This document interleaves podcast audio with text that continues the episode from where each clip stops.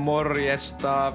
Tervetuloa kuuntelemaan webbidevaus.fi-podcastia, eli suomenkielistä podcastia webbidevauksesta. Ja tälläkin kertaa menossa mukana meillä on Antti Mattila. Morjesta. Ja Riku Rouvila, eli meikä.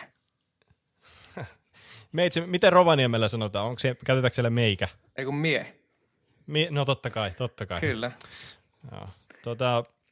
Hei, ensimmäinen jakso pihalla, toinen jakso nyt pihalla ja nyt tulossa pihalle. Tulevaisuudessa puhutaan tulevaisuuden yleisölle. Ja ensimmäisestä jaksosta ollaan saatu hirveästi mieltä ylentävää palautetta. Kiitoksia kaikille sitä lähettäneille. Yllättävän paljon kuulla. Kyllä tuli palautetta. Joo, ilman muuta halutaan kuulla palautetta niin positiivista kuin sitten semmoista rakentavaakin. Et ehkä nyt saatiin semmoista niin ylistävää, että en mä tiedä, miten tästä voi enää tulla muuta kuin alaspäin, mutta... Niinpä, ensimmäinen jakso oli täydellinen. Ehkä meidän pitäisi nyt lopettaa huipulle. Nimenomaan mietin just kanssa, että tehdään ultrapraat tässä kohtaa nyt. Nyt kun tää on vielä podcasti, niin voidaan kirjaimellisesti pudottaa mikrofoni. Kyllä. Mut hei, käydäänkö läpi äkkiä muutamia näitä Twitterin kautta tulleita palautteita. Ilmeisesti näistä varmaan saa lukea ihan niin kuin ihmisten nimillä näitä, koska Twitterissä kuitenkin julkisina vastauksina tullut näitä, eikö tuskin tehdään mitään hirveätä rikosta? Joo, kyllä mä näin tekisin. Siellä on ainakin Roni Laukkaselta tullut CSS:ään liittyvää kommenttia, ja sä olit vastannutkin tohon. Niin, no mä vastasin lähinnä vaan, että kiitos oikeasta mielipiteestä, mutta Ronilla oli käytössä tällainen joku jeet.gs-niminen gridi. Mä en ole sellaiseen tutustunutkaan. Oot sä koskaan törmännyt? Ei, siitähän me ei puhuttukaan viimeksi, mutta se vissiinkin vaikutti ihan semmoiselta, mitä kannattaa kanssa tsekata. Joo, pistetään tuonne show notesiin. Näitä tällaisia CSS-gridi, pikku gridi-utilityjä varmaan on niin kuin aika lailla 13 tusinassa, joten se on aina hyvä kuulla, jos jollain on jotain hyviä kokemuksia jostain, niin uskaltaa lähteä sitten investoimaan aikaakin. Ihan nopeasti kysyn vaan, että onko ne kaikki samanlaisia vai onko niissä jotain radikaaleja eroja? No en mä tiedä, joskus oli jotain sellaisia aikana, niin kuin tyyli ennen Flexboxin hirveästi yleistymistä, niin joku oli sellainen, mikä toimi inline-blokkielementeillä ja sitten on niitä perinteisiä float-tyyppisiä ja sitten nyt näitä varmaan kaikki nykyään jo Flexboxia käyttääkin tai sitten, jos ei ihan sitten CSS Gridia. Niin. Tai no itse asiassa se nyt vähän pöljää tietysti, että mihin sitä sitten enää tarvii gridi-frameworkia, jos käyttää CSS-gridiä. No se on kyllä ihan hyvä pointti, ei varmaan mihinkään, paitsi miten se toimii, toimiiko se responsiivisesti? Ihan out of the box. Siis, no se toimii tietysti sillä tavalla, että niin kuin vähän... Mitenhän toi nyt vastaisi? Jos haluaa tehdä semmoisen layoutin, missä sulla on niinku vaikka, ajattelet sellaista niinku ruutupaperin ruudukkoa, ja sitten että sä muuttaisit sivun kokoa pienemmäksi ja suuremmaksi, niin sitten, että ne ruudut niinku putoilisi sille uusille riveille, niin sellainen on ihan mahdollista. Aivan kyllä, niin, että räppäämiseksikö sitä kutsutaan? Niin, mä en oikein, se gridihän selaimissa voi toimia sillä tavalla, sitä voi... Selaimen vastuulle voi jättää sen sun kontentin layouttaamisen siihen gridiin. Et niin kuin sä voit antaa tavallaan niin kuin sille, tiedätkö nämä masonry-layoutit, mitä oli joskus, niin eri kokoisia laatikoita, vaan niin kuin joku jQuery-kirjasto asetteli hienosti sille, että väliin ei jäänyt yhtään tyhjää tilaa, niin nyt se selaimen CSS-gridi osaisi tehdä periaatteessa semmoista automaattisesti. Tai sitten sä voit tehdä silleen, että sä määrittelet itse, että mä haluan, että se gridi näyttää just täältä ja nämä asiat on just näissä paikoissa. Mutta totta kai sitten voit iskeä mediaqueryä ja yliajaa sitten sen gridin asetuksia tai korvata sen vaikka kokonaan jollain Flexboxilla sitten, jos siltä tuntuu. Aivan, joo, käy järkeä. Itse asiassa se gridi, niin, siitä tuli pari palautetta, että hei, haloo, gridi on olemassa. Mä en muista, että saatettiin jossain tyyliin. Niin, terveisiä vaan. Kamaa jätkät. Niin, just näin. Mihinkäs mä jäin? Niin, taidettiin aika huonosti vaan silleen sivulausessa mainita se CSS-gridi tuossa viime jaksossa, ja tokihan se on nyt niin kuin... Sillä tavalla selaimiin lanseerattiin, että se melkein kaikkiin paukahti tuossa viimeisen puolen vuoden aikana, ja se on ihan käyttökelpoista tavaraa ja pystyy helposti feature-detektaan sillä tuolla CSS, sillä add support-säännöllä, että missä selaimissa se gridituki on, niin näyttää tällaisen layoutin ja sitten voi tehdä sen fallbackin sitten sille IElle, miten sitten ikinä haluaakaan. Niin, näinpä. Mutta sitten oli tullut vielä muut, käydäänkö nopeasti vielä tämä loppusuma läpi. Date pickereistä on yksi kommentti Petri Salmelalta tullut, että teillekin tiedoksi, että input type date näyttää toimivan date pickerillä suurimmassa osassa selaimia jo nyt. Ja näin se taitaa kyllä olla. Mä en itse katsonut yhtään tuota taulukkoa, mutta joo, hyvä näin. Ei muuta kuin käyttöön se vaan sitten, jos se muuten sopii siihen leiskaa ja ulkoasuun, mitä on tekemässä. Monesti siinä on omat haasteensa sitten kyllä, joo. Mä en oikein tiedä, että voiko sitä tyylitellä mitenkään. Ei varmaan, ainakaan, tai no joo. Niin, taitaa se vähän semmoista tuulimyllyä vastaan taistelua olla, jos ei mahdotonta. Täytyy myöntää, että en ole koittanut. Sama.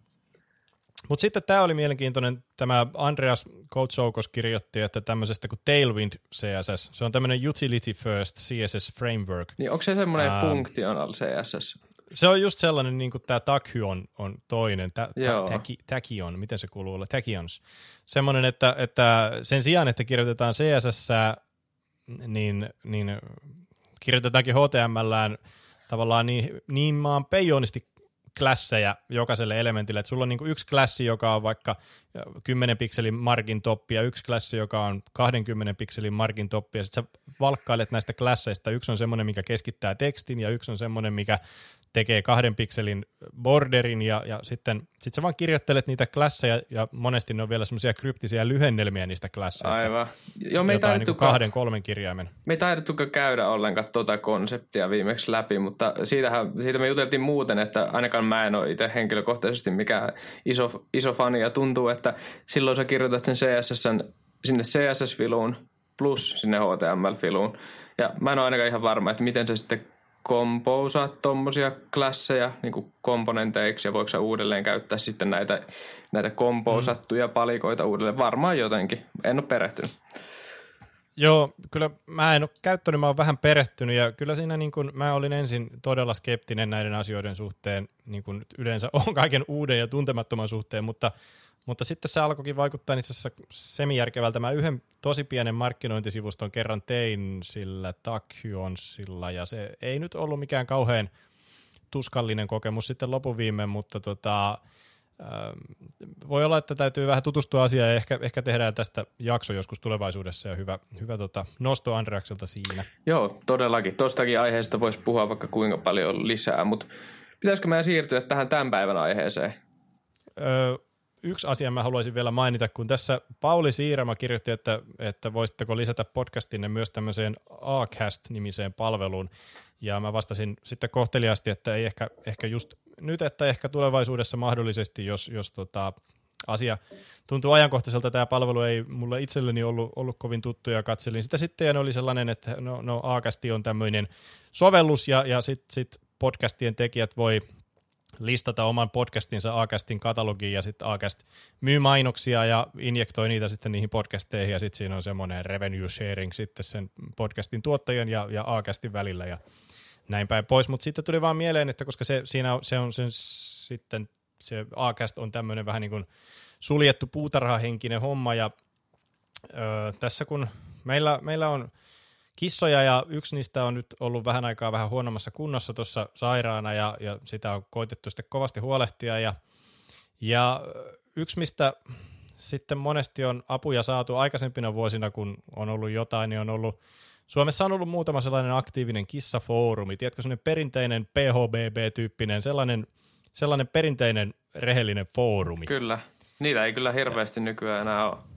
Ja se on damn shame, sanoisi joku siellä päin, että silloin kun se tieto oli foorumeilla selkeinä HTML-tiedostoina, jotka hakukoneet pysty indeksoimaan ja ylipäänsä se keskustelu oli semmoista, että no enemmän tai vähemmän saatettiin miettiä, mitä sinne kirjoitettiin, siis tarkoitan nyt sitä, että se ei ollut semmoista Slack-tyylistä instant messaging roiskimista, vaan että kirjoitettiin niin kuin kappaleita ja sitten painettiin submittia, että lähetä, niin vaikka se oli keskustelua, niin se oli sellaista niin kuin pitkämuotoista keskustelua ja sitten ihmiset jakoi omia kokemuksia just niin kuin esimerkiksi näistä kissoista ja kissojen hoidoista ja nyt tässä tapauksessa sitten sairauksista. Mm.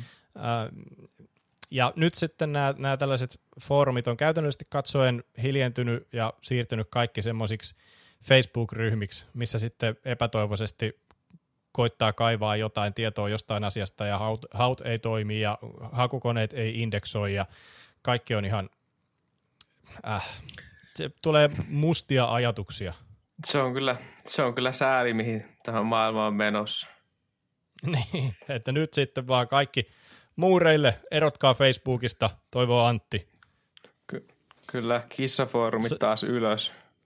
Kissafoorumit ylös ja sitten mä meuhaan, että pois suljetulta platformeilta ja sitten mä itse twiittailen vaan näistä asioista. No. Just sen takia mä en itse käytä Twitteriä, eiku. Niin just se on sun statementti. Hei, meillä oli tällä viikolla taas ihan, me ollaan saatu meidän toimistoomme kysymys. Kysyjä on joku Matti Anttila. Kyllä, ja kysymys kuuluu. Hei, olen aiemmin koodaillut Ruby on Railsilla ja haluaisin nyt tehdä palvelun Nodella, enkä tiedä mistä lähteä liikkeelle. Apua. Vaihoin tämän viimeisen sanan apua, koska kuulosti vähän paremmalta, mutta onko se lähtenyt viime aikoina? Onko sulla tullut tämmöinen tilanne itsellä vastaan? No mä oon itse asiassa, mun elämässäni on tällä hetkellä oikeastaan yksi vasara, jonka nimi on JavaScript, ja sillä hakataan kaikkia, jotka etäisesti edes muistuttaa nauloja. Että siinä saattaa olla jotain pieniä murreeroja, niin kuin TypeScript ja sen semmoiset, mutta JavaScriptillähän noita backereita tässä on tullut tehtyä useamman vuoden ajan. Mun taustani on kylläkin sellainen, että aikaisemmin kirjoiteltiin edellisessä firmassa, itse asiassa vielä futuaikanakin, niin semmoisella Grails-nimisellä frameworkilla, joka oli sellainen vähän niin kuin Ruby on Rails, siis hyvin apinoitu siitä, mutta se oli tehty tällaisella Groovy-nimisellä ohjelmointikielellä, joka toimii JVM päällä, ja se oli, sen alkuperäinen nimi taisi olla Groovy on Rails, mutta sitten siinä tuli jotain nimeämiskonflikteja, niin sitten ne joutui nimeen sen Grailsiksi, mutta se oli äärimmäisen mielenkiintoinen kokemus, miellyttävä suorastaan. Mä en ole itse ikinä tehnyt sillä mitään, mutta mä oon tehnyt paljon Clojurella ja Javalla ja Scalalla. Mutta sanoisin kyllä, että pääasiassa tulee nykyään tehtyä Nodella vieläkin. Vaikka aina välillä, usein kerran vuodessa meille tulee keskusteluun se, että no pitäisikö nyt tehdä seuraava projekti jollain muulla työkalulla, mutta kyllä se tuntuu, että suurin osa on silti aina Nodea vieläkin. Niin, tässähän on nyt hyvä nostaa esille se ero, mikä niin kuin on semmoinen, miten nyt kuvaisi, että Ruby on Rails tai Grails tai Spring ehkä, niin ne on enemmän tämmöisiä kaiken kattavia, kaikki työkalut mukanaan tuovia tällaisia niin kuin web-frameworkkejä, kun taas niin, sitten pelkkään Nodeen vertaaminen on ehkä vähän pöliä, koska Nodehan nyt on vaan kuitenkin sitten se niin kuin JavaScript-engine ja suoritusalusta ja sitten joku pieni kirjasto, miksikä näitä kutsutaan, tämmöinen niin standardikirjasto siinä messissä, mutta ei sen tarjoa mitään sen enempää. No olisi se aika kurjaa lähteä web-serveriä ihan vaan pelkällä Nodella ja standardikirjastolla tekee. Vaikka kyllä se silläkin lähtisi. Niin, se on niin sanotusti pitkästä tavarasta. Kyllä. Just näin. Mutta joo, kyllä mä itse sanoisin frameworkeiksi just tommosia ratkaisuja, jotka tarjoaa sulle ihan kaiken näkymän renderöinnistä tietokantamodeleihin ja routtaamiseen ja vähän niin kuin kaikki on siinä samassa paketissa. Vähän niin kuin Railsin kanssa just. Niin.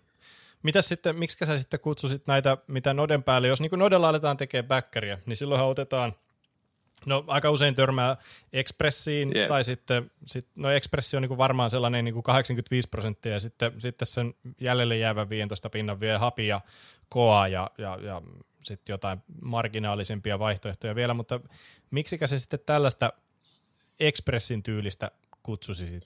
No yleensä mä puhun niistä ihan HTTP-frameworkkeina ehkä, ja ehkä se paino on just siinä HTTP:ssä sen takia, että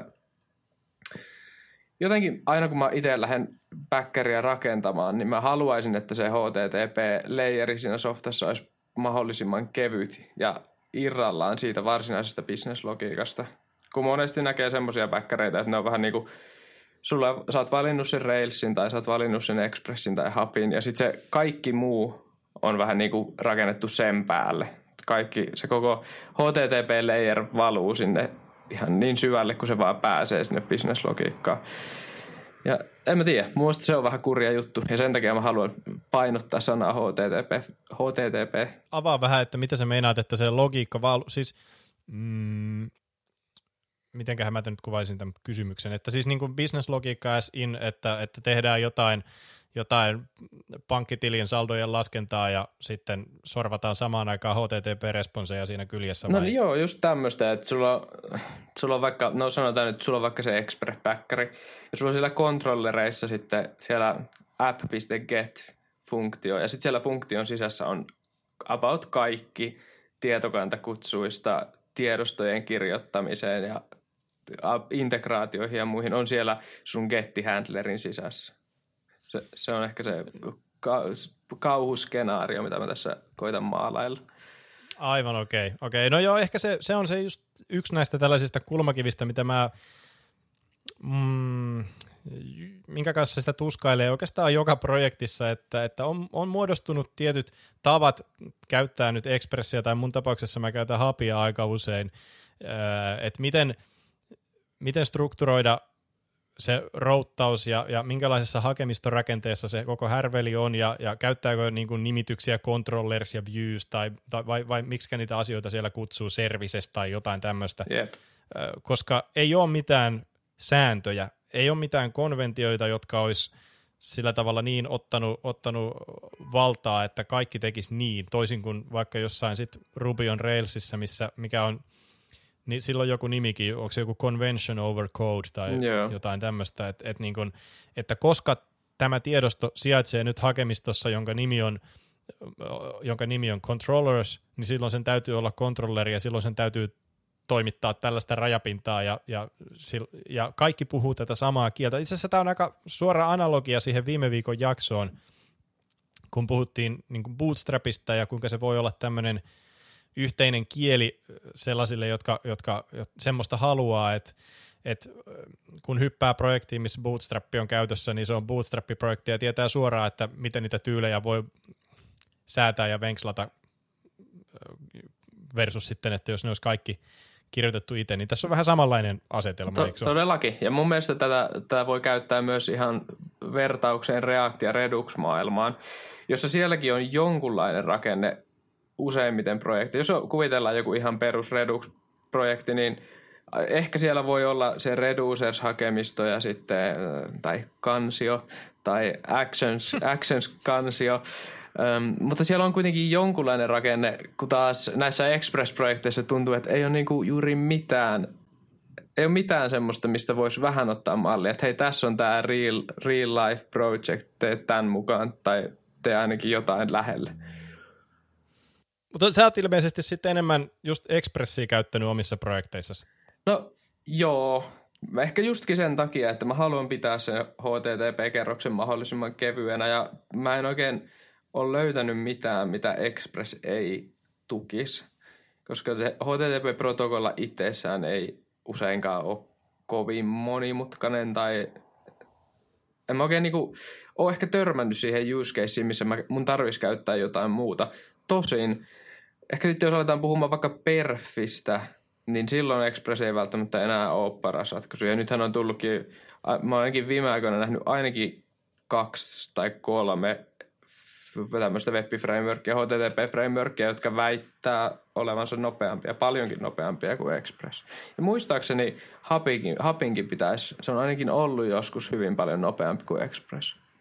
Voi olla, mä en tiedä sitten missä kohtaa se nopeus alkaa oikeasti, niin kuin tulee vastaan ongelmana, johon tarvii perehtyä, että monesti meikäläisen lähestymistapa ohjelmoitsemiseen on kyllä just sellainen, että tehdään just niin laiska ja itsestäänselvä ratkaisu, kun vaan on mahdollista. Katsotaan, toimiiko se, ja jos se toimii, niin sitten hyvä on. Siis totta kai joku järki pitää olla, mutta mun mielestä ei ole mitään järkeä lähteä abstraktoimaan ja hieroa ja vääntää niin kuin ennenaikaisesti niin sanotusti. No joo, on kyllä ihan samoilla linjoilla, että jos on jotain perfiongelmia, niin melkein väittäisin, että 95% ajasta ne ei johdu siitä HTTP-frameworkista, vaan ne johtuu jostain muusta. Jep, siellä tehdään niinku 13 left joinia sisäkkäin ja yhdistellään ja käännellään ja väännellään tauluja, niin se voi olla se tietokanta siinä isompi tietokantalevyn kirjoitus, levylle kirjoitus, taikka sitten HTTP-requestit johonkin toisiin palveluihin voi olla ne pullonkaulat sitten monesti. Niin, mä ehkä niin kuin näkisin tärkeämpänä asiana ehkä sen, että mahdollistaako se HTTP-framework vaikka sen, että se sama palvelua voidaan ajaa usealla eri palvelimella tai että sitä voidaan skaalata jotenkin järkevästi kuin sen, että montako millisekuntia nyt sen yhden requestin käsittelyyn menee. Ootko tehnyt viime aikoina juuri minkäänlaisia muunlaisia bäkkäreitä muuta kuin semmoisia, jotka tarjoaa REST-apin tai jonkun GraphQL-apin? No, oon mä tehnyt jotain botteja, niin kuin Telegram-botteja, Slack-botteja, tämän tapaisia hommia. Näilläkin on API kuitenkin. Mä meinasin, että semmoisia perinteisiä web-servereitä tai perinteisiä web-sovelluksia, jotka ei ole single page appeja. Aivan, jotka, niin kuin server rendered.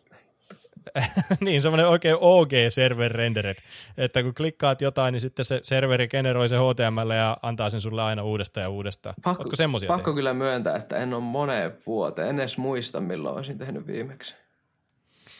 Senkin milleniaali. Itse asiassa muistan, vuonna 2012. No niin, hyvä. Millä teknologialla se oli silloin? Expressillä ja sitten olisiko ollut Jade-templateit? Joo. Mä aika monesti nimittäin tulee sellainen tilanne, että alkaa vähän funtsiin sitä. Sitten musta on tullut jo sen verran grumpy old man yelling at the cloud, että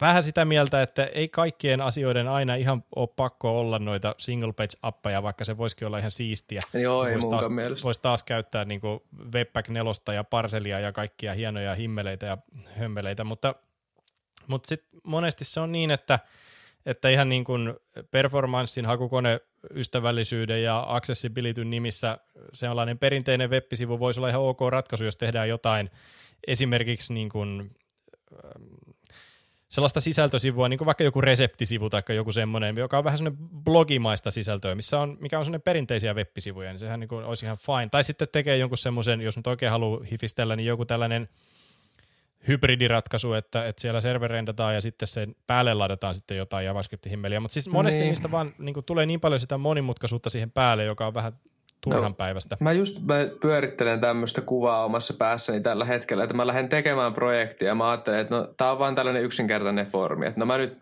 rendaan tämän vaan sieltä serveriltä. Mutta sitten vähitellen heti seuraava vaatimus, mitä siihen tuleekin siihen speksiin, niin se onkin jo semmoinen, jossa mä alan katumaan tätä päätöstä ja mä olisinkin halunnut tehdä sen ihan normispaana. Niin.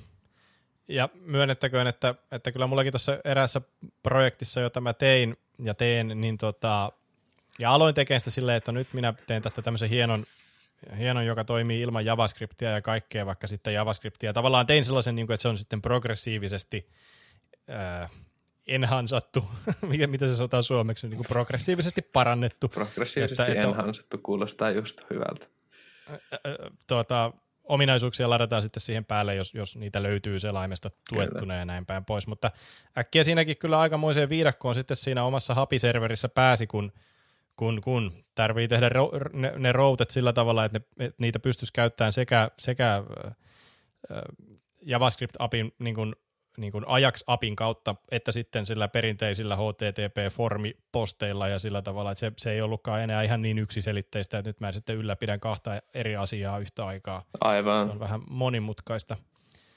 Mutta siis sitten päästään siihen, että kun näissä Expresseissä ja muissa, niin sen hakemistorakenteen lisäksi nehän ei ota tippaakaan kantaa myöskään siihen, että miten HTML:ää sit oikeasti niin rendataan, miten sitä palautetaan. Niin, ei. Ja, no joo, Expressissä on kyllä joku template engine API ainakin ollut jossain vaiheessa, jolle sä käytännössä pystyt vaan antamaan sen Jade-renderin ja se pitää huolen sitten kaikesta. Mutta mä oon kyllä samaa mieltä siitä, että ne ei ainakaan lähtökohtaisesti hirveästi kannusta siihen mikään näistä. Ei, siinä tarvii itse ottaa huomioon, mutta ja nimenomaan sekin, että Expressinkin kanssa, että joo, löytyy tämmöinen template engine, tai se on oikeastaan sellainen template engine, että sitten sä annat sille sen itse moottorin ja sitten kerrot, että käytä tätä. Ihan samalla lailla se Hapin kanssa toimii, että sille voi sanoa, että tuosta vetelet handlebars-templetejä tai mitä ikinä. Ja sitten voisi ajatella, että nykyään, kun lähdetään jotain tuommoista servurendausta tekemään jossain oikeassa projektissa, joka on tehty Nodella, niin usein varmaan halutaan tehdä ehkä jotain React-komponenttien server-rendausta. Ja sitten mä en oikein tiedä, että miten no esimerkiksi jos puhutaan Expressistä, niin miten se Expressin template engine taipuu ja löytyykö siihen mitään server-side React-rendereriä edes. Että se pitää varmaan loppujen lopuksi sitten tehdä lähes käsin. Pitkästä tavarasta niin.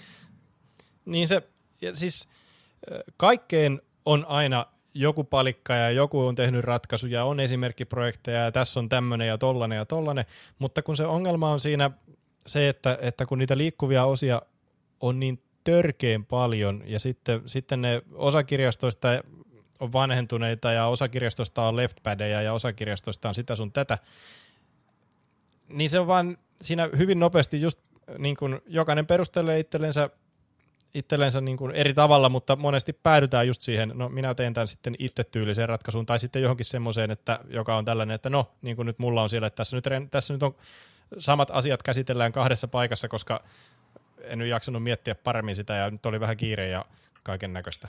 Toi on mun mielestä yksi hyvä puoli Expressissä, koska se rajapinta ei ole muuttunut siitä 2012 vuodesta, ainakaan kauheasti, niin melkein kaikki palikat, mitä sä voit siihen ladata, niin toimii edelleen. Siitä mä tykkään itse tosi paljon. Expressipuolella joo, mutta sitten kun sä otat siihen sen Reactin ja Reduxin ja pölö ja pitäisi tehdä sitä server-side-rendausta. Se on niin kuin siinä kohtaa, jos se menee monimutkaiseksi se React-sovellusten server-side-rendaus, jos siellä React-appiksessa tehdään jotain asynkronista ja sitten se pitäisi rendata siellä päkkärin päässä sille sormia napsauttamalla. Se varmasti jotenkin toimii, mutta joka tapauksessa mun pointti oli se, että se on hiton monimutkaista, katso sitä mistä suunnasta tahansa, versus sellainen Ruby on Rails-maailma, missä on onnellisessa harmoniassa kaikki on tällä, ja joku on miettinyt tämän asian valmiiksi, että tee näin ja pistä tonne ja näin ja noin, ja sitten sulla on niin kuin valmis tuote pihalla. Joo, oot kyllä ihan oikeassa. Joku joskus heitti hyvän pointin tostakin, että kun on olemassa, kuvitellaan, että ollaan tuotetalo ja meillä on tuote, jota ollaan kehitetty monta vuotta ja halutaan palkata uutta porukkaa, niin onhan se nyt ihan hemmetisti helpompi ottaa uusi tyyppi ja sanoa, että tässä on tämä Rails ja dokumentaatio löytyy tuolta. Tai ehkä ne on aikaisemmin jo käyttänyt Railsia ja osaa tehdä sillä hommia, kun se, että no tässä on tämä meikän custom React Node Express härveli, että alappa perkaamaan. Etenkin sitten tällä tavalla niin kuin konsultti alalla, missä sitä projektia tehdään ensin vähän isommalla jalalla ja sitten se saattaa mennä ehkä johonkin semmoiseen ylläpitovaiheeseen tai sillä, että niinku se projektin rahahanoja kiristetään. Totta kai tämä voi tapahtua yhtä lailla muuallakin kuin konsulttibisneksessä, että ei enää niin montaa devaa ja touhuakka saman projektin äärellä, taikka sitä tekee yksi osa-aikaisesti tai jotain. Ja sitten äkkiä niin ne palikat alkaa vähän ruostuun siellä ja sitten käy just näin niin kuin rehellisyyden nimissä mullekin on käynyt, että kun on tehnyt sitä vähän niin kuin sitä saman tyylistä juttua, että okei, tässä on tämä Hapi-backeri ja sitten tässä on tämä React-frontti tai joku muu frontti. Sitten kun sä teet sen ensimmäisen kerran ja toisen kerran ja kolmannen kerran ja joka kerrasta aina jää jotain uutta vähän, tiedätkö, taskuun, että se toi oli fiksumpi tapa ja näin. Ja sitten sä niin niistä tulee kaikista erilaisia. Jep. Ja sitten se tuntuu johonkin vanhaan projektiin ja sä oot sille, että ei, oliko tässä tää tälle, ei. Niin, just näin. Ja sitten mitä sä perustelet sen asiakkaalle sen, että no mä nyt tarvisin viikon tähän, ei tule yhtään uutta featurea ja kaikki näyttää ihan samalta sen jälkeen, mutta eikä sitä toimikaan sen paremmin, mutta niin sit sen jälkeen se jatkokehitys toki on niin kuin nopeampaa ja kaiken näköistä tämmöistä ja pälä, mutta jos on. Niin, mutta ei ole helppoa. Ei, mutta sä et ole koskaan tätä Hapia koittanut vai? No, en mitenkään tosissaan. Mulla on ollut muutama kaveri, jotka on lähtenyt sillä tekemään hommaa ja mä oon ollut siinä mukana vähän niin kuin helppailemassa. Mä oon kuitenkin Nodeen kanssa tehnyt tosi monta vuotta hommia. Ja jotenkin jo siitä vierestä kattelusta mulle on jäänyt vähän huono huono maku suuhun. Lähinnä viimeksi kun tehtiin, niin dokumentaatio tuntui olevan jotenkin ihan eri synkassa kuin se paketti, mikä meille tuli NPM:stä. Ja en tiedä, ehkä me tehtiin jotain jossain kohtaa väärin, mutta kyllä siinä meillä ainakin tunti meni ihan vaan siihen, että me saatiin se homma toimimaan. No se dokumentaatio on ollut kyllä siis, Hapin dokumentaatio on ollut vähän semmoista hankalasti penetroiduttavaa tyyliä jo niin kuin todella kauan kuin mäkin sen kanssa olen touhunut. Et sieltä saa niin kuin tosi paljon, se on semmoista ihme tarinankerrollista dokumentaatioa, josta saa tosi paljon päätellä rivien välistä. Niin. Ja sitten nyt kun niillä tuli se uusi, onkohan se 17 versio tai jotain, niin nämä potkas sen pihalle, ja mä en ole sitä skeneä seurannut nyt niin tarkkaan, mutta se dokumentaatio kuitenkin viittasi sitten siihen edelliseen 16-versioon, ja siinä tuli ihan oikeasti niin kuin tosi paljon breaking changes, ja mitä ei sitten kirjoitettu kuitenkaan sinne dokumentaatioon vielä, koska ei oltu ehditty. No olisikohan toi ollut sitten se, mikä meilläkin meni? Tuliko se niin kuin ihan vasta? Joo, ei sitten kovin pitkään aikaa. Ei se ihan vasta, mutta ei sitä kauhean pitkään aikaa vuoden puolella. No tämä tapahtui ehkä joskus 2 kuukautta sitten, tämä mun esimerkkikeissi. No se on hyvin mahdollista, että sitten kävi just näin, että se oli vähän kiusallinen tilanne, ja sitten kun sitten joku nosti issuen GitHub-issuesissa, niin sitten sillä vaan niin kuin, no vähän keljuiltiin. Ja naurettiin vaan päin naama. Niin, siinä jotenkin näkyy vaan open sourcen kehnoimmat puolet sit siinä mielessä. Että.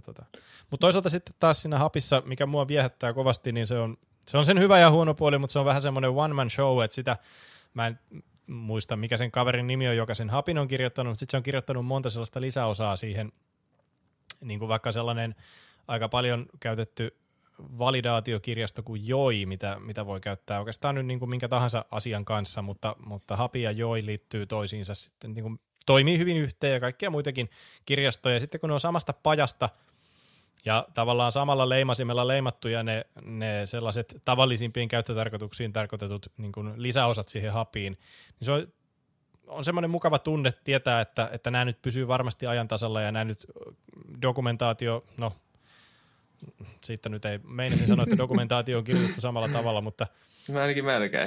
Jo, mä oon itse kanssa käyttänyt Joita ihan Expressin kanssa ja siinä on kyllä äärimmäisen hyvä ja mukava käyttöinen kirjasto.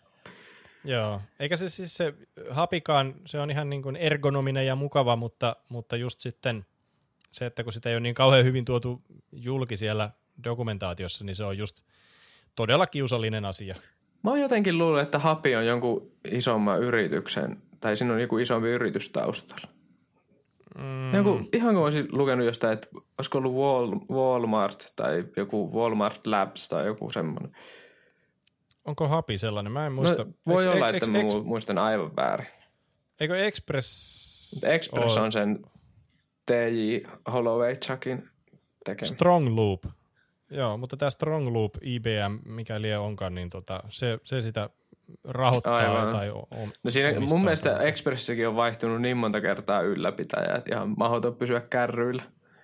Niin, mutta eikö se Express, sä sanot, että se ei ole muuttunut mihinkään, mutta eikö se jossain vaiheessa vähän julistettukin silleen, että tämä on nyt lainausmerkeissä valmis? Joo, mun mielestä kyllä. Eli voiko siinä käyttää, jos tekee niin kuin Expressillä backerin ja ottaa vaikka sitten route-handlerin, gettihandlerin ja näin, niin voiko siinä käyttää suoraan promiseja niin kuin palauttamaan asioita vai? No periaatteessa joo. Sä voit tehdä asynkkifunktion siitä sun handlerista, jolloin sä voit käyttää ihan niin kuin asynkaveittia ja promiseja ja ihan mitä haluat siellä sisällä. Ja totta kai sä voit olla käyttämättä asynk-funktiota ja käyttää promiseja niin kuin käyttää sit muutenkin. Mutta asynkaveitin kanssa on semmoinen pikku catchi, että jos sulla lentää virhe siitä itse funktiosta, siitä handler-funktiosta, niin siellähän ei ole vähän niin kuin taustalla mitään ottamassa sitä vastaan, kun Express ei oleta, että se handler-funktio itsessään palauttaisi promisen. Niin pahimmassa tapauksessa se sitten, mä en nyt muista, että miten se menee uusimmissa Node-versioissa. Mun mielestä uusimmissa Node-versioissa saattaa olla jopa niin, että jos sulla promise feilaa ja sillä ei ole catch-handleria, niin silloin se, lentäisiköhän siitä ihan niin kuin prosessitason exception, saattaa olla. Mutta niin se on se, mistä ainakin tulee niitä, ainakin jossain vaiheessa tuli hulluna niitä warningeja. Joo, just se. Mutta tommonen pikku catchi Expressia käyttäessä. Mä veikkaan, että jos googlettaisiin, että Express ja async await tai promise, niin varmaan löytyisi jotain ihan käyttökelpoista tavaraa, mutta viime projektissa, kun mä enemmän Expressia käytin, niin mä taisin jopa tehdä itse semmoisen pikku wrapperin niille route-handlereille. Niinpä niin, tein itse ja säästin. Niin, mäkin olen tehnyt jokaiseen Hapi-projektiin tai kuskannut mukana niin semmoista pientä boilerplatea, jolla mä oon tehnyt sitten nätisti. Kun mä tykkäsin tuossa Grailsia käyttäessä, niin siinä kun routet määriteltiin, niin siinä oli yksi sellainen tiedosto, mä en muista mikä sen nimi oli enää, mutta se oli sellainen niin kuin routetiedosto, että siinä oli se mäppäys, että tähän reittiin kun tullaan, niin sitten tässä tämän controllerin tämä actioni suoritetaan. Jep. Ja se oli jotenkin kiva, kun oli samassa tiedostossa. Mä näen vaan, kun sulla on semmoinen snippets-hakemista sun koneella. Antin snippets. Sitten sä otat sieltä aina yhden tietyn käyttötapauksen. Se olisi itse asiassa ihan kiva idea. Ei tarvitse sitten aina kaivella, että mihinkäs gistiin mä sen pastasinkaan. Tai itse asiassa pitäisi tehdä joku semmoinen, varmaan sellainen boilerplate omaan käyttöön noita projekteja varten, kun aina tuntuu, että tulee samat asiat lokkereiden suhteen ja virheiden käsittelyn suhteen ja kaiken semmoisen suhteen tehtyä aina uudestaan. Mutta siinä just sit Hapiin tein sellaisen samanlaisen, että mä saan ne reitit yhteen tiedostoon ja sitten niinku semmoisilla kivoilla aliaksilla sitten määriteltyä, että jos tähän urliin tulee getti, niin sitten mene tonne ja tähän posti, niin sitten tonne ja noin. Aivan. Mutta onko sulla jo kristallinkirkas kuvio siitä, jos nyt laukeisi uusi projekti tuosta noin ja lähdet tekemään Expressillä backerin, niin onko sulla joku hakemistorakennetyylinen, anteeksi, kansiohakenne? Kansiohakemistorakenne. Joo. Mulla on ihan semmoinen jonkunlainen käsitys siitä, että miten mä haluan rakentaa sen Express-projektin. Ja yleensä menee niin, että se on vähän niin kuin, mä haluan koodata sen business-logiikan ensin. Ja miten mä teen sen, niin mä jaan sen business-logiikan ehkä vähän niin kuin featureiden mukaan hakemistoihin. Että sulla voi olla yksi hakemisto, joka on vaikka users ja toinen hakemisto, joka voi olla vaikka cat blog posts tai mikä se olisikaan. Tai jos tää on kissaformi, niin sulla olisi varmaan joku messages tai jotain semmoista. Mutta, ja sitten niiden hakemistojen alla sulla voisi olla vaikka se joku service JS, joka vastaa siitä tietokanta kyselyistä ja muusta integraatiosta ja sitä vähän niin kuin kautta lähdet rakentamaan sitä softaa, niin sitten oikeastaan loppujen lopuksi siihen ihan softan pinnalle jää vaan se HTTP-kerros, joka voi olla sitten Express tai Hapi tai ihan mitä tahansa ja sitten se kerros vaan kutsuu niitä, no ei suoraan niitä servisejä sieltä featureiden alta, mutta siinä voi olla välissä vielä semmoinen vähän niin kuin controller-kerros, joka ottaa HTTP-kyselyjä sisään, kutsuu niitä servisejä sieltä taustalta, katsoo tuliko sieltä oikean näköinen vastaus ja sitten toimii sen mukaan, palauttaa sen mukaan HTTP-vastauksen. Eli se controlleri on se, joka, siis jos siellä servisessä tapahtuu joku virhe, niin sitten se palauttaa vaan jonkun virheen ja sitten se ottaa se sun controlleri sen kiinni ja muuntaa sen sitten HTTP-statuskodeksi. Just näin. Se voi olla niinku ihan joku custom error-tyyppi tai vähän niin kuin ehkä pääpointti on se, että se service ei tiedä mitään edes siitä, että HTTP on koskaan keksitty. Joo. No mitä iloa siitä on?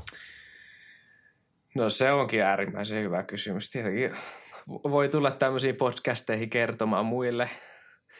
Vähän pätee. Vähän voi päteä ihmisille, että on keksinyt tämmöisen hienon arkkitehtuurin, mutta no ehkä se... Toi onkin äärimmäisen hyvä kysymys, mutta kyllä se mun mielestä pitää sitä koodia paljon selkeämpänä ja sä tiedät ihan tarkalleen, että mihin ne menee ne HTTP-kyselyt, mistä ne tulee ulos ja sitten, että missä osaa sitä softaa tehdään tietokantakyselyä, jos lentää sen näköinen error, toi tuli vaikka tietokannasta, niin sä tiedät ihan tarkalleen, että se on siellä servisessä ja sitten en mä tiedä, mun mielestä mä tykkään siitä service-ajattelusta sen takia, että silloin sun kontrollereiden ei tarvitse tietää mitään niistä tietokannoista, vaan ne näyttää, sille, jos sä luet sitä controllerin koodia, niin se koodin pitäisi olla semmoista, että okei, nyt tuli käyttäjältä pyyntö lisätä uusi ketju sinne sun foorumille, niin sulla voi olla semmoisia funktioita, kun vaikka, että luo ketju, lisää ensimmäinen postaus. Mitäs muuta meillä voisi ollakaan? Anna käyttäjälle pisteitä tästä postauksesta ja sitten palauta käyttäjälle 201 status. Se on vähän niin kuin luettavaa sillä tasolla, sillä controllerin tasolla. Ymmärrän ja allekirjoitan kyllä ihan. Kysyin ihan piruuttani, mutta toihan on hyvä se, mitä vähän sivulausessa sanoitkin, että implisiittisesti tavallaan, että jos sulla on joku tietty kohta siitä sovelluksesta, joka käyttää jotain tiettyä asiaa, kuten esimerkiksi tietokantaa. Että se on niin kuin vain ja ainoastaan täällä osassa sovellusta käsitellään tietokantaa, niin sitten jos tulee tietokannan kanssa joku virhe, niin sitten sä tiedät, että okei, se johtuu tuolta, se ei johdu tuolta, vaan se johtuu tuolta. Kyllä. Että niin kuin pystyy vähän silleen niin kuin logeroimaan sitäkin, että mistä, ja missä päin härvätään. Kyllä tätä, niin kuin, tätä argumenttia voi silleen rakentaa aika pitkällekin ja sanoa vaikka se silleen, että no jos nyt päätetäänkin joku päivä, että siihen tietokannan ja sen servicelayerin väliin tai tietokantakutsujen ja tietokannan väliin pitää saada asia X. En Xeltään keksi, mitä se voisi olla. Mutta tälleen kun ne on hyvin eroteltu eri tiettyihin paikkoihin, mistä sitä tietokantaa käsitellään, niin se välileir on huomattavasti helpompi saada siihen. Sitten tarvitaan vaan sitä sellaista itsekuria siltä koko tiimiltä, että koska mikäänhän ei tietenkään estä käsittelemästä tietokantaa ihan missä vaan. Se on ihan totta. Mikään ei estä sitä. Ja nopeasti päästään sitten siihen, että on joku Rails-sovellus, missä jossain hyvinkin mitättömän näköisessä vievissä tehdään jotain pöljää ja siellä yhtäkkiä tuleekin joku 300 tietokantakyselyä jonkun sopivan funktiokutsun takia ja mitään niin kuin syytä ja sellaista. Sillä tavalla niin kuin syytä olettaa, että siellä tapahtuisi jotain, mutta kuitenkin voi tapahtua. Jep, tulee vaan. Me aletaan lähentelemään meidän... Sano vaan. Sano vaan. Onko meillä vielä aikaa? Onko meillä aika loppu?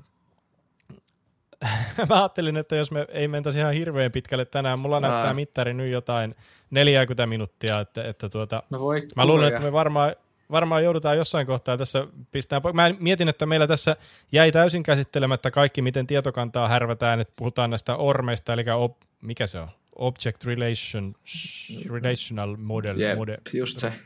Jotain tämmöistä. Se.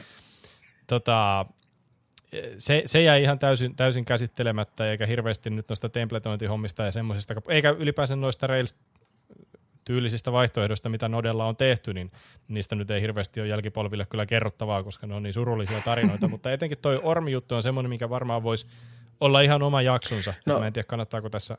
Joo, mulla oli siihen ihan hyvä pointti tai tommoinen löytö, minkä mä joskus tein, jota mä en ole nähnyt Node-maailmassa, mutta ehkä mä otan sen tämän viikon valinnaksi, niin joku muu voi käydä tsekkaamassa, mikä homma se on, ja en tiedä, tulla juttelemaan mun kanssa siitä, koska se vaikuttaa mielenkiintoiselta. Niin just, come at me. Yep, come at me, bro. Joo. No, oliko sulla vielä mielessä jotain tästä varsinaisesta aiheesta? No, olihan mulla vaikka mitään, mutta en mä tiedä. Laitetaan homma pakettiin tältä erää ja jatketaan keskustelua vaikka Twitterissä tai koodiklinikalla tai muualla. Niin, ja tehdään sitten jatko-osa tälle jaksolle sitten sen jälkeen, kun ollaan saatu palautekierros tuolta yleisöosastolta. Musta tuntuu, että kun tämä on hauskaa sinänsä keskustella asioista podcastin välityksellä, kun se on vähän semmoista väittelyä, niin, missä kukaan ei pysty sanoa meille vastaan, näin koska on. Se toimii niin superasynkroonisesti, että tämä on niin kuin... Kerrankin minäkin pääsen jossain väittelyssä sanoa viimeisen sana. Kyllä, mä tykkään kyllä tästä formaatista. Mut hei, oli ilo jutella taas tällä viikolla sun kanssa. Kerrotko nyt viikon valintana, että mikä se oli, mikä sulla oli mielessä? No, mä joskus muistan tehneeni Clojure-projektia muutama vuosi sitten, ja siellä oli tommoinen tietokantakirjasto, SQL-kirjasto käytössä kuin YESQL, jossa pointtina oli se, tai hienoimpana juttuna mun mielestä oli se, että ne kaikki SQL-kyselyt oli omissa tiedostoissaan, ihan niin kuin SQL-tiedostoissaan, johon sä sitten saat SQL-syntaksin ja kaikki herkut. Ja sitten niissä filuissa oli vaan placeholderit niille muuttujille, mitä siinä kyselyssä tulisi käyttää. Ja kivana bonuksena oli vielä se, että se generoi automaattisesti metodit, jotka vastasi niitä tietokantakyselyjä sen mukaan, miten sä nimesit ne. Niin, oispa tommonen Nodelle. Oisin tosi tyytyväinen.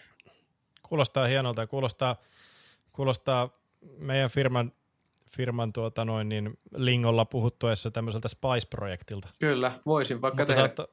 Saattaa olla aika iso projekti lähtee, mutta en tiedä. Pienestähän ne lähtee aina, niin kuin, että mitä elefantti syödään, niin pieni pala kerrallaan, eikö niin? No, vai vissoinkin. Mitäs sulla olisi mielessä? No itse asiassa mä mietin sellaista asiaa kuin rannekellot, ja mä oon jotenkin tässä viime aikoina innostunut mekaanisista kelloista, tai siis kaikki kellot jollain tasolla on mekaanisia, mutta nämä mekaaniset automaattikellot, eli semmoiset, mitkä on jousiviritteisiä, jotka käden heilunnasta siellä pieni vastapaino heiluu ja virittää sitä kelloa sillä tavalla, että siinä ei ole siis pattereita ja siinä on sisällä mekanismi, jolla se sitten toimii. Tämmöiset perinteiset vanhanaikaiset kellot, ne on tässä viimeisien vuosien aikana ehkä nostanut aika paljon niin kuin profiilia ja tullut uudestaan muotiin näiden kvartsikellojen, muotikellojen niin kuin rinnalle ja ohi. Ja sitten on kirjoitettu hieno kirja, joka on jo 2011 julkaistu, tällainen Joona Vuorenpään kirjoittama kellomieskirja, joka oli jossain vaiheessa vähän niin kuin loppuun myyty ja noin, mutta joka ikinen kirjasto Suomen maassa tarjoaa sitä, ja itse asiassa kirjastot olisi voinut olla ihan helvetin hyvä pikki tähän kanssa. Kirjastot on hieno palvelu. Kyllä. Niin tämä kellomieskirja, koska se on sen verran vanha jo ja aika nisee näin muutenkin, niin ihan varmaan saa, kun kävelee paikalliseen kirjastoon ja nappaa hyllystä ja selaa. Siinä on hienoja kuvia hienoista kelloista ja kerrotaan niiden toimintaperiaatteista ja ylipäänsä tästä kellomaailmasta, minkälainen se on. Mä tykkään sukeltaa johonkin asiaan silleen ihan pohjaan asti ja tutkia, ja siitä saa hirveästi irti, kuinka noi tollaiset niin kuin miesten korut on hieno juttu, eikä se tarkoita sitä, että tarvitsisi niin kuin iskeä 15 tonnia pöytään ja mennä ostaa, sekin riittää jo, että lukee niistä ja osaa arvostaa niitä. Toki äkkiä tietysti siinä sitten saattaa käydä niin, että tonni heilahtaa, kun löytää jonkun kiva. Kyllä, tosi arvostettavaa uteliaisuutta tuommoinen. Kiitos. Kyllä, jos jostain paikallisesta kirjastosta löydän, niin kyllä luen. Se voi olla joo, meet kysele. No sun pitää tilata meidän toimistollasi. Joo, sen voisi tehdä. Mutta hei, mistäs meidät saa kiinni? Meidät saa kiinni Twitteristä webbidevaus-handlen alta. Sitten sulla taitaa olla oma Twitter-tili Antti3T:llä. Se pitää paikkansa. Sitten voi tulla koodiklinikalle, huutelee, pingailee, ja onko mitään tapahtumia tulossa? Mä en nyt tiedä. Mun piti tätä podcastia mennä mainostaa justiinsa edelliseen, tämän viikon torstaina olleeseen, oliko se torstai, niin oli Tampereella tämmöinen WebDev Sausages-niminen tapahtuma, mutta sitten en päässytkään paikan päälle, mutta ensi kerralla sitten luukuttaa.